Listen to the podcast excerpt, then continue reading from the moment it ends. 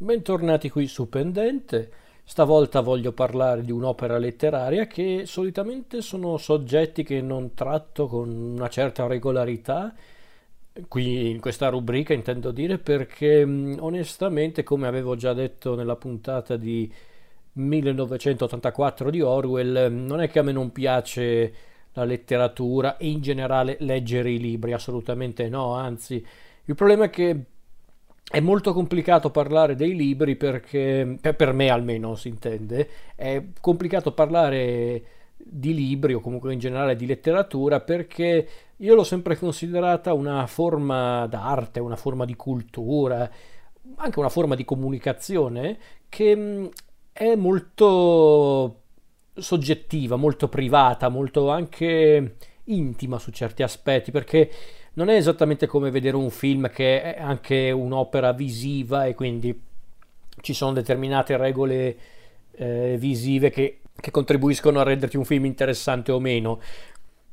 E stessa cosa si può dire anche magari per il fumetto, che, che, è una sorta di via di mezzo tra un film e un libro. Con i libri non è che non ci sono regole narrative da rispettare, regole anche strutturali, e cose del genere, assolutamente ci sono. Però ovviamente il, quello che vedi, tra virgolette, è tutto nella tua testa e quindi è sempre complicato parlare di libri per me perché appunto è sempre una, un'esperienza molto personale leggere un libro e crearti in un certo senso un tuo film mentale su determinato libro, su un determinato libro, su tanti altri libri. Oggi voglio pure farmi del male perché voglio parlare di un, neanche di un classico della letteratura, di un, di un, di un grande di una grande opera letteraria che ha influenzato tante persone, non solo in ambito letterario. Un'opera suddivisa in due parti, non tanto complicata in sé per quello che racconta, ma piuttosto per tutte le metafore, tutti, tutti i contenuti presenti in esse, in questi due, questi due libri, queste due opere che essenzialmente fanno però un'opera unica. E l'opera in questione è Don Chisciotte di Miguel de Cervantes. Allora, beh, allora,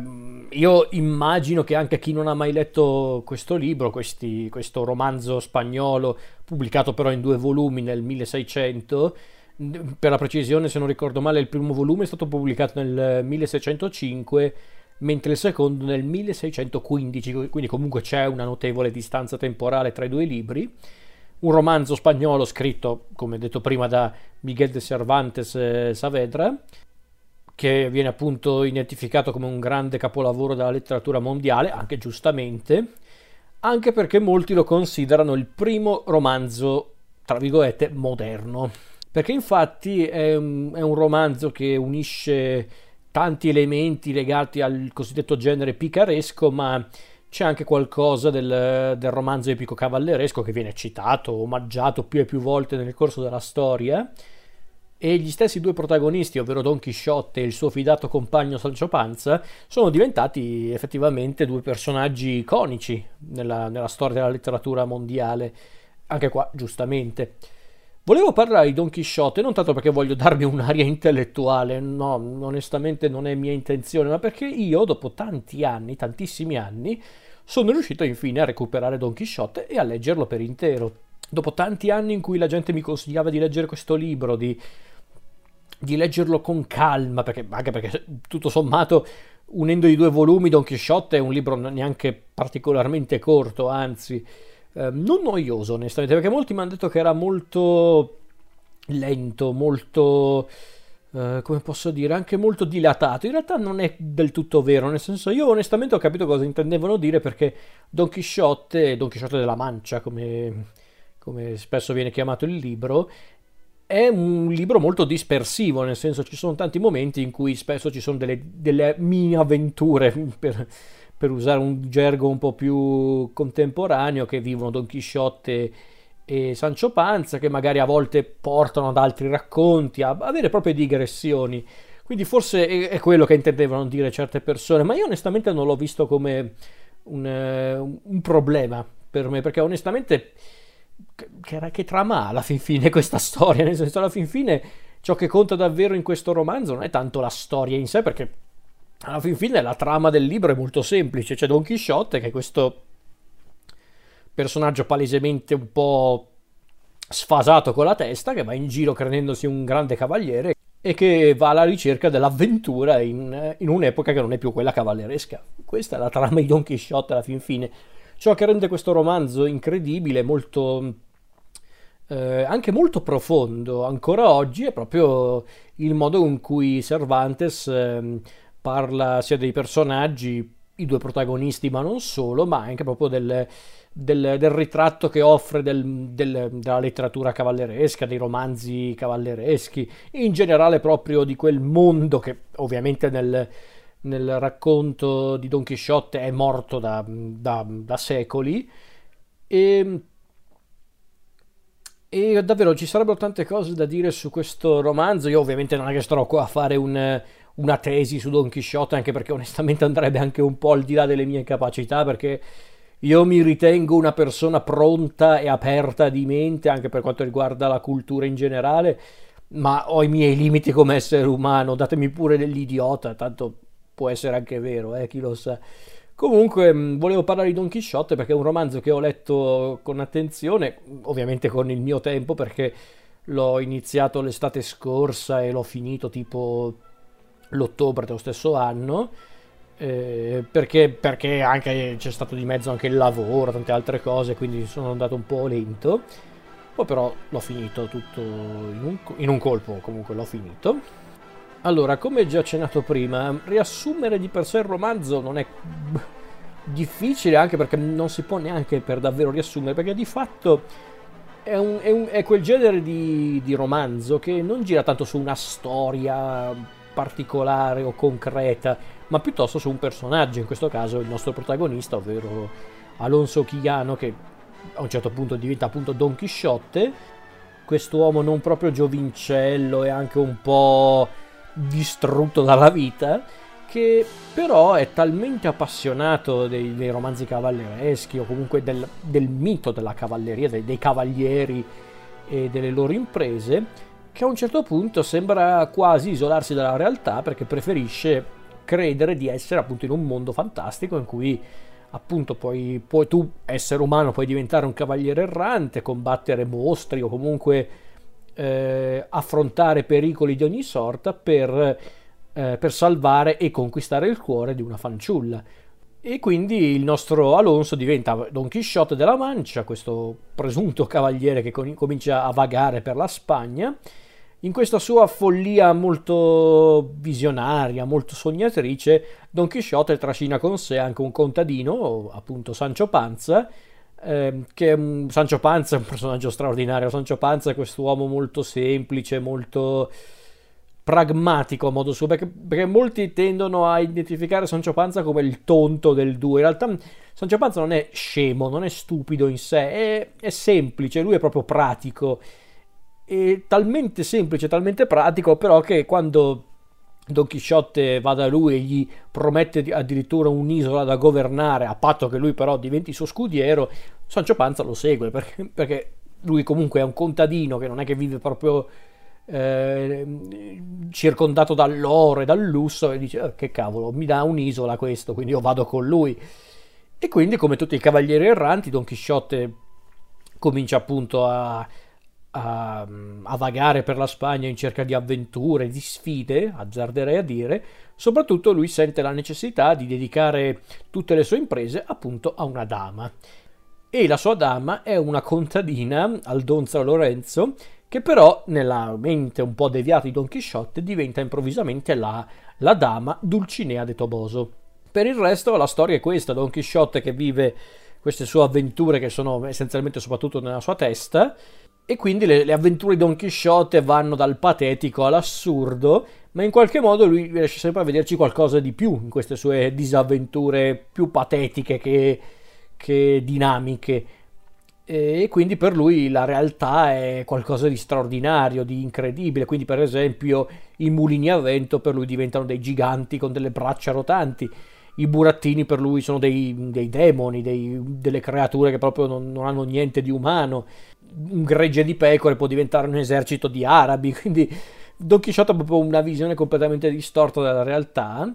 il che da una parte non lo rende neanche del tutto folle, perché in realtà Don Chisciotte è più un sognatore, un visionario, E si sa, essere visionari ed essere sognatori non è, una, non è un difetto, è anzi una qualità. Il problema è che Don Chisciotte mm, lo è anche pure troppo e quindi a volte si isola completamente dalla realtà, perché lui combatte comunque avversari immaginari, ehm, ehm, crede appunto di essere un cavaliere rispettoso, persino abile, e intorno a sé eh, crea tanta ilarità, tanta anche, come posso dire, comprensione, una comprensione però molto più una comprensione però che è mossa più dalla pietà che dall'ammirazione perché mm, la maggior parte delle persone vedono questo tizio qua che va in giro a dire di essere un cavaliere che va a combattere i giganti che vuole conquistare una dama che neanche esiste e, e quindi a volte lo scherniscono altre volte invece tutto sommato ne sono divertiti in maniera sincera nel senso sì capiscono che questo qua è, è un pazzo è uno che non è un, nel senso capisco che questo qua è uno folle, è un folle perché ragazzi Don Quixote è folle comunque al di là di tutto, quindi vedono che è un folle, però capiscono che la sua follia è comunque mossa verso un qualcosa di più profondo che dalla semplice pazzia, nel senso è una follia visionaria, come dicevo prima, una follia mossa più dalla fantasia che dalla, da, da altre cose. E, e, quindi la storia è questa, la storia proprio sono le imprese deliranti di Don Chisciotte dall'inizio della sua, tra virgolette, impresa fino alla sua morte. Ecco, questo direi che bene o male è tutto il succo di Don Quixote a livello narrativo, davvero non è che poi c'è molto da dire a livello di trama, poi ovvio ci sono tante storie, tante, tante come dicevo prima, tante digressioni presenti nel racconto, ma mm, se comincio a parlare anche di tutto, quel, di tutto questo non, non finiamo più davvero. Ecco, Cervantes, se non ricordo male, aveva detto che il, il, suo racconto, quello appunto di Don Chisciotte, voleva essere in qualche modo anche un mezzo per, per far notare come la nobiltà dell'epoca era, per, secondo Cervantes si intende, era inadeguata e non era capace di fronteggiare comunque il progresso che stava, il progresso inteso anche semplicemente con il inteso anche semplicemente come il passare del tempo, che stava cambiando la Spagna. Perché infatti, secondo Cervantes, la Spagna della sua epoca era una Spagna molto materialista, che non seguiva più ideali, non, non sognava più essenzialmente, la, era un, un, proprio un, una terra, un mondo, perché no, un mondo che proprio non offriva più nulla di, di fantasioso, di, di eroico, di epico. Quindi Cervantes comunque voleva utilizzare il personaggio di Don Quixote per esprimere anche dei, delle sue pa- paure, perché no, delle sue paure, dei suoi dubbi, magari anche delle sue disillusioni, quindi comunque c'è tanto di Cervantes stesso nel personaggio di Don Quixote. E infatti nello stesso prologo del, del romanzo eh, lui, Cervantes diceva che voleva anche in qualche modo ridicolizzare i libri della cavalleria e, ehm, e, fare comunque un po' di satira, satira comunque di presa, una presa in giro anche bonaria del, del, mondo del medioevo, della cavalleria, attraverso appunto il personaggio di Don Chisciotte. Però in realtà, se, ci, se, fate, se prestate attenzione durante la lettura, si può anche vedere come in fondo Cervantes abbia un rapporto molto conflittuale nei confronti di Don Chisciotte, perché in certi punti lo compatisce, a volte lo schernisce lui stesso, Mm, perché comunque capisce che Don Quixote è uno che sogna eppure troppo. Però in certi punti Cervantes vuole anche far capire che quello che fa Don Quixote non è neanche qualcosa da, da condannare. Ci vede anche una sorta di nobiltà d'animo in Don Quixote per quello che fa. Anche se appunto prende in giro certi archetipi, certi, chiamiamoli pure stereotipi legati alla lettura cavalleresca comunque in qualche modo Cervantes è anche ammirato da Don Chisciotte. Magari, lui, magari Cervantes non lo ammetteva tanto spesso, però siccome comunque c'era un po' di ammirazione nei confronti di Don Chisciotte e in un certo senso anche la presenza di Sancho Panza non è assolutamente casuale, perché infatti Sancho Panza, che non è esattamente la coscienza di Don Chisciotte, quello no, però comunque essendo un po' più pratico, un po' più terra-terra rispetto a Don Chisciotte, magari è anche quello che eh, cerca sempre di frenare il suo padrone quando mm, tende a viaggiare troppo con la fantasia, fallendo miseramente, però ci prova. Perché poi, ragazzi, mm, non è per dire, perché allora Don Chisciotte, il romanzo, è un, è un romanzo sicuramente un po' eh, divertente in certi punti, anche molto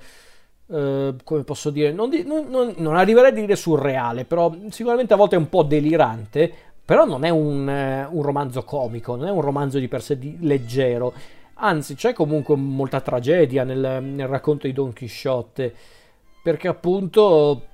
comunque arrivato a un certo punto nella storia, tu lettore capisci che Don Chisciotte tutto sommato vive in una dimensione tragica, perché lui vede proprio un mondo tutto suo, perché comunque lui vede il nostro mondo in un modo tutto suo, in un modo molto romanzato, in un modo molto fantasioso, ma gli altri no, e quindi ai loro occhi Don Chisciotte è semplicemente un pazzo che va in giro su un cavallo, tra l'altro anche molto... Eh, molto deboluccio, molto eh, proprio a un passo dalla morte, il, il buon vecchio Rozzinante. E, quindi per loro Don Chisciotte è un personaggio più da schernire che da ammirare. Anche se a dirla tutta, qualcuno dei personaggi che Don Chisciotte e Sancio Panza incontrano per la loro strada. Non dico che arriva ad ammirare Don Chisciotte, però sicuramente trova un suo fascino in questo strambo personaggio, perché comunque vede dietro questo, questo anziano un po' folle, anche un po' ottuso, un personaggio anche molto idealista, molto sognatore, che onestamente non si vede tanto spesso in giro, non si vedeva ai tempi di Cervantes, non si vede a dirla tutta neanche oggi. C'è gente che ci prova, ci provo anch'io per carità, però a volte si sa, la vita può essere anche molto opprimente per i sognatori, quindi che ci volete fare?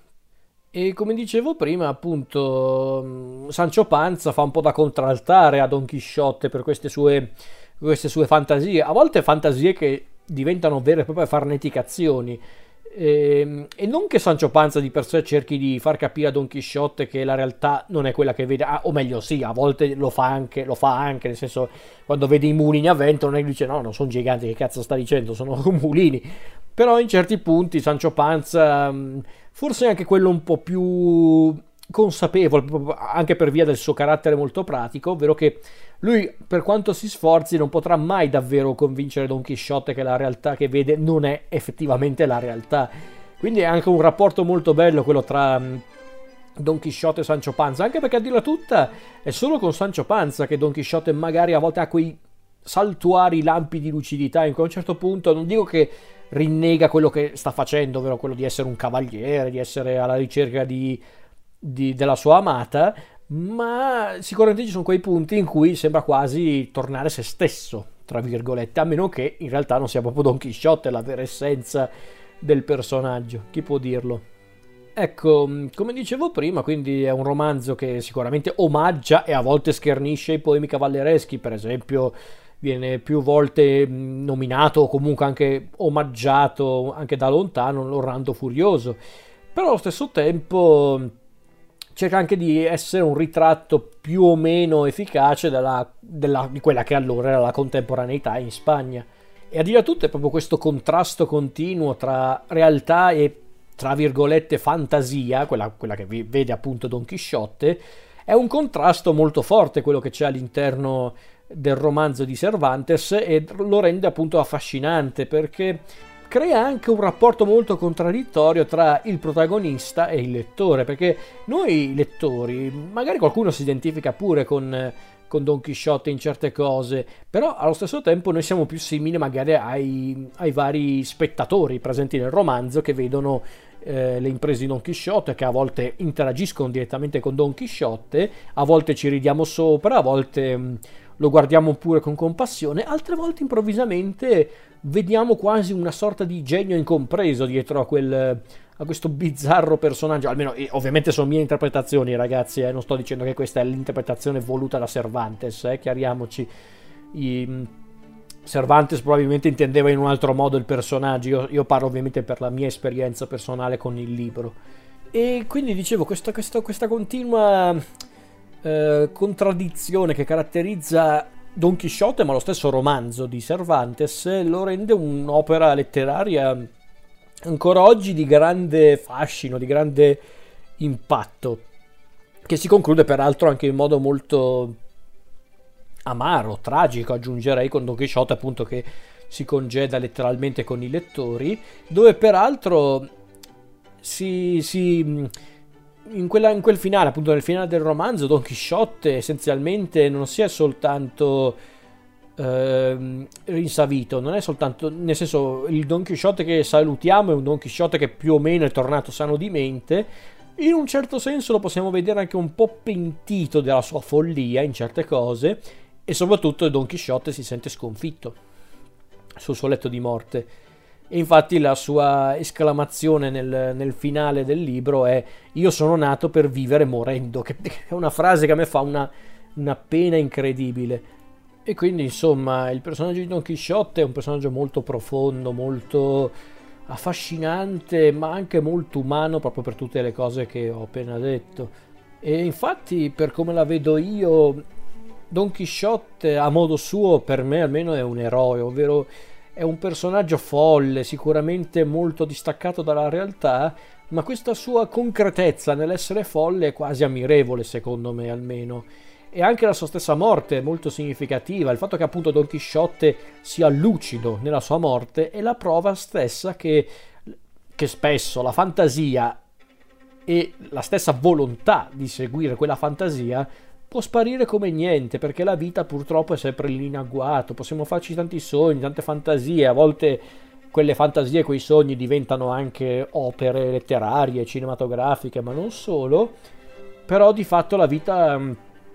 eh, è sempre lì a ricordarci che a volte la fantasia rimane solo fantasia, è triste ma vera come cosa. Ovviamente un romanzo come Don Quixote non poteva non affascinare il cinema e non solo, però adesso parlo di cinema perché ovviamente sapete che io parlo solo di questo, quindi eh, Don Quixote ha, è un soggetto letterario che è stato spesso definito maledetto per quanto riguarda il cinema perché a dire a tutto, molti dicono che non ci sono tanti adattamenti cinematografici, non è vero, ce ne sono tantissimi di adattamenti cinematografici, però diciamo che la maggior parte di questi adattamenti o sono risalenti addirittura ai primi anni del Novecento, ci sono corti e anche film dell'epoca del muto, ehm, ma ci sono anche appunto film eh, dei, degli anni 30 che bene o male cercavano un po' di trasporre il, il, mondo di Cervantes sullo schermo. C'era pure un film animato, se non ricordo male, degli anni 30. Ehm, poi c'era proprio un adattamento più o meno ufficiale del, del romanzo del 47 tipo. Eh, poi appunto, ma ripeto, ci sono stati tanti adattamenti, poi ci sono stati anche adattamenti non necessariamente legati a, al, al, al, romanzo, o, cioè nel senso dal romanzo hanno tratto qualcosa tipo per esempio L'uomo nella mancia che è un musical. Don Quixote ha ispirato tanti film, tanti, tanti spettacoli teatrali, insomma è diventato proprio un personaggio dell'immaginario collettivo in piena regola. Ha, ha ispirato film tipo Don Quixote e Sancho Panza con Ciccio e, Franco e Ciccio, con Ciccio Ingrassia che faceva Don Quixote e Franco Franchi come Sancho Panza che in effetti, in effetti ha un suo senso. Poi avevano fatto anche un film come L'uomo della mancia di Arthur Hiller con Peter O'Toole, Sofia Loren e James Coco. Poi appunto tanti altri film. I più famosi però legati alla figura di Don Chisciotte sono anche i film più, come dicevo prima, più maledetti, ovvero il famigerato Don Chisciotte di Orson Welles, che essenzialmente è un film che non è stato mai completato, che Orson Welles aveva cercato di girare tipo in, nel, nella durata di 14 anni senza riuscire neanche a finirlo per un motivo o l'altro. Eh, addirittura Jesus Franco, un noto regista, aveva recuperato questa quest'opera incompiuta di Orson Welles l'aveva fatta uscire nel 92 in qualche modo ovviamente però quella che ha offerto Franco non è ovviamente il film di Orson Welles ma piuttosto lo possiamo considerare una sorta di documentazione di un film che purtroppo però non ha mai visto la luce. E, ehm, so che Orson Welles era molto ossessionato da questo film, ma non riuscì mai a realizzarlo. Forse anche peggio di Orson Welles, però purtroppo è l'altro regista che ha voluto fare un film, neanche, in realtà neanche un, un adattamento di Don Chisciotte, ma bensì un film che parlava eh, di Don Chisciotte che è The Man Who Killed Don Quixote, ovvero l'uomo che uccise Don Chisciotte. di Terry Gilliam. Eh sì, il povero Terry Gilliam ha cercato di realizzare questo ben amato film in quasi 30 anni, perché infatti è riuscito a realizzarlo finalmente nel 2018, che è appunto l'uomo che uccise Don Chisciotte con Jonathan Price e Adam Driver protagonisti. Finalmente è arrivato questo film e devo dirlo, quel film mi è piaciuto tantissimo, forse è uno dei più belli che Gilliam ha fatto anche solo negli ultimi anni. Mi rendo conto però che Gilliam probabilmente aveva in mente anche un film eh, molto più ricco di quello che è effettivamente. Da una parte sono contento che Gilliam sia riuscito a realizzarlo dopo tutti questi anni, però da una parte penso chissà cosa poteva essere questo film anche solo Mm, anche solo quasi vent'anni prima, perché infatti davvero Gilliam questo film voleva realizzarlo da anni, tanto che addirittura eh, hanno realizzato un documentario che parlava proprio del primo tentativo, fallito ovviamente, di Terry Gilliam di realizzare questo film. Il documentario è Lost in La Mancia, che appunto racconta proprio di questo set fallimentari di Terry Gilliam, che per un motivo o l'altro non riuscì mai a realizzare questo film fino appunto al 2018. Poi a dirla tutta, a dirla tutta nel 2018 è riuscito finalmente a fare questo film, a realizzarlo, a distribuirlo, a presentarlo al pubblico. Ma a dirla tutta erano anni che si sentivano continuamente notizie su questo ben amato film con Gilliam che continuava a chiamare diversi attori che che non riusciva a tenere un attore fisso per Don Chisciotte perché come perché infatti nel primo tentativo di realizzare il film, quello che viene raccontato appunto in Lost in La Mancia,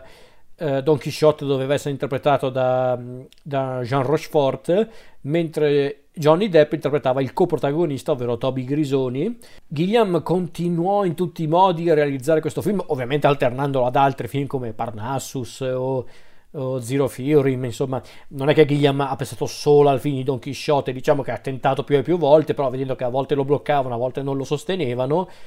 eh,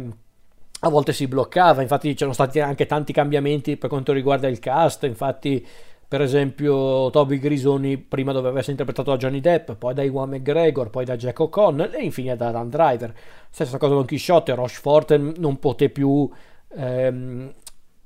recitare appunto il ruolo di Don Quixote, allora eh, Gilliam aveva tentato con Robert Duval, poi con Michael Perry, il suo vecchio amico, e dato che entrambi erano membri dei Monty Python, e poi aveva contattato addirittura il grandissimo John Hurt, ma per un motivo o l'altro mm, nessuno poté eh, lavorare con Gilliam per il film di Don Quixote. Forse John Hurt addirittura non poté fare effettivamente Don Quixote perché morì.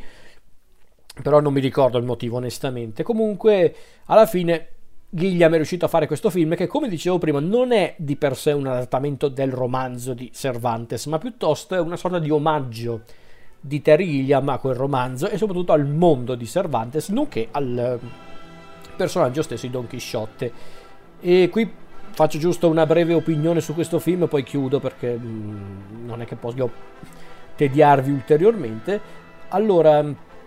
io questo film l'ho adorato, davvero. Io non sapevo cosa aspettarmi dopo tutti questi anni, dopo tutti questi fallimenti da parte di Gilliam.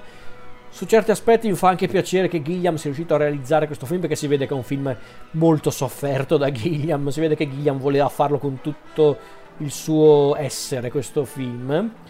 Eh, mi dispiace che purtroppo quando uscì, anzi quando fu presentato a Cannes addirittura, non fu accolto benissimo, anzi a Cannes l'avevano quasi massacrato. Io, io, io, io, onestamente quando sento le critiche o le leggo non è che ci, ci, faccio molto caso perché so che a volte i critici o comunque in generale i recensori, gli addetti ai lavori a volte possono essere anche un po' ehm, unitari in certe cose, ma non è che necessariamente questo determina la qualità del film come avevo constatato di persona andando a vedere il film, e tra l'altro in un film, per vedere sto film sono dovuto andare fino a Milano perché non si trovava da nessun'altra parte per farvi capire anche la distribuzione che ha avuto questo film. E, ehm,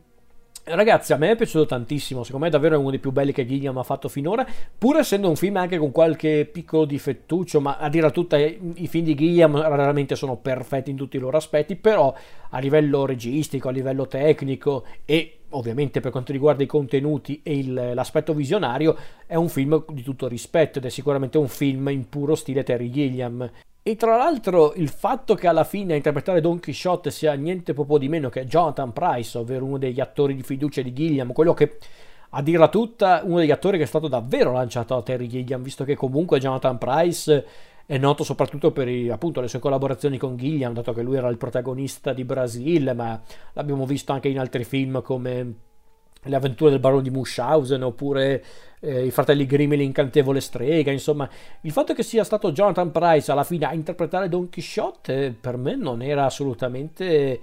una cosa assurda, anzi l'ho trovata anche a modo suo molto coerente con lo stile di Terry Gilliam per quanto riguarda la sua filmografia. E ripeto, il film in sé si vede che è un film che è stato non dico girato di fretta, assolutamente no, anzi sto film, per fare sto film Gilliam ci ha messo quasi 30 anni, quindi eh, no, assolutamente no. Diciamo che in certi punti si vede che ci sono stati dei problemi nelle riprese, nelle, anche nel lavoro di post produzione, perché a volte bisogna dirlo, certi effetti non speciali ma digitali ehm, non sono un granché, ma, ma ripeto, non, io non do neanche troppo colpa a Terry Gilliam perché secondo me quest'uomo ci ha messo davvero tutto se stesso e una vita intera per realizzare questo film e mi fa piacere che alla fine sia riuscito a realizzarlo. Come avevo detto a suo tempo, quando avevo visto il film al cinema, mentre ne parlavo con alcune persone, Secondo me è ovvio che questo non è però il film che Terry Gilliam voleva realizzare sin dall'inizio. Secondo me si vede che è un film che Gilliam aveva in mente da tanti anni, ma che per un motivo o l'altro ha dovuto magari non necessariamente cambiare, però sicuramente anche solo per la resa visiva sarà completamente diverso da come l'aveva immaginato inizialmente. Se consideriamo che appunto se non ricordo male, il primo sviluppo della sceneggiatura di Don Chisciotte di questo, di questo film dell'uomo che uccise Don Quixote risale addirittura al 98, quindi comunque come vedete ci sono stati comunque vent'anni dietro prima che Gilliam riuscisse a realizzare questo benamato film. Quindi, mm, eh, ripeto, sicuramente ci sono stati tanti cambiamenti, comunque il fatto anche che abbia dovuto cambiare anche più volte gli attori per, per interpretare i due protagonisti sicuramente vorrà pur dire qualcosa. Però mi fa piacere che comunque Gilliam abbia voluto ehm, reali- abbia voluto comunque senza arrendersi realizzare questo film nonostante tutte le avversità, nonostante i produttori brutti e cattivi, che adesso io lo, lo dico in modo scherzoso, però si sa, a volte Terry Gilliam ha avuto molte dispute con i produttori, con eh, certe persone che finanziavano i suoi film perché lui voleva ovviamente tanta libertà creativa, giustamente, perché a volte i film erano opere che venivano partorite dalla sua mente.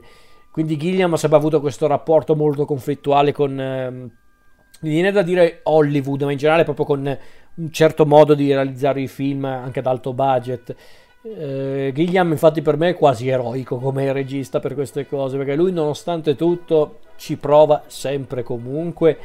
e mm, anche i suoi film non dico brutti ma magari un, po' meno interessanti leggermente più mediocri cioè, per dire un film come Zero Fury o anche I fratelli Grimm e l'incantevole strega, un altro film che ha avuto una, una storia produttiva assurda. Quei due film ehm, che non sono per me dei capolavori, anzi sono secondo me tra i film di Terry Gilliam non sono neanche quelli più interessanti per tante cose, però perlomeno un po' di creatività, qualche guizzo, io lo vedo anche in questi film qua leggermente meno interessanti di Terry Gilliam. Ehm,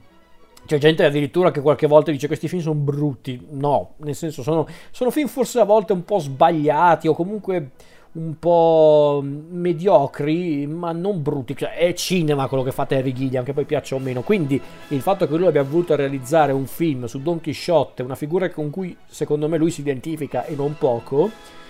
secondo me è davvero bello. E, e vi dirò,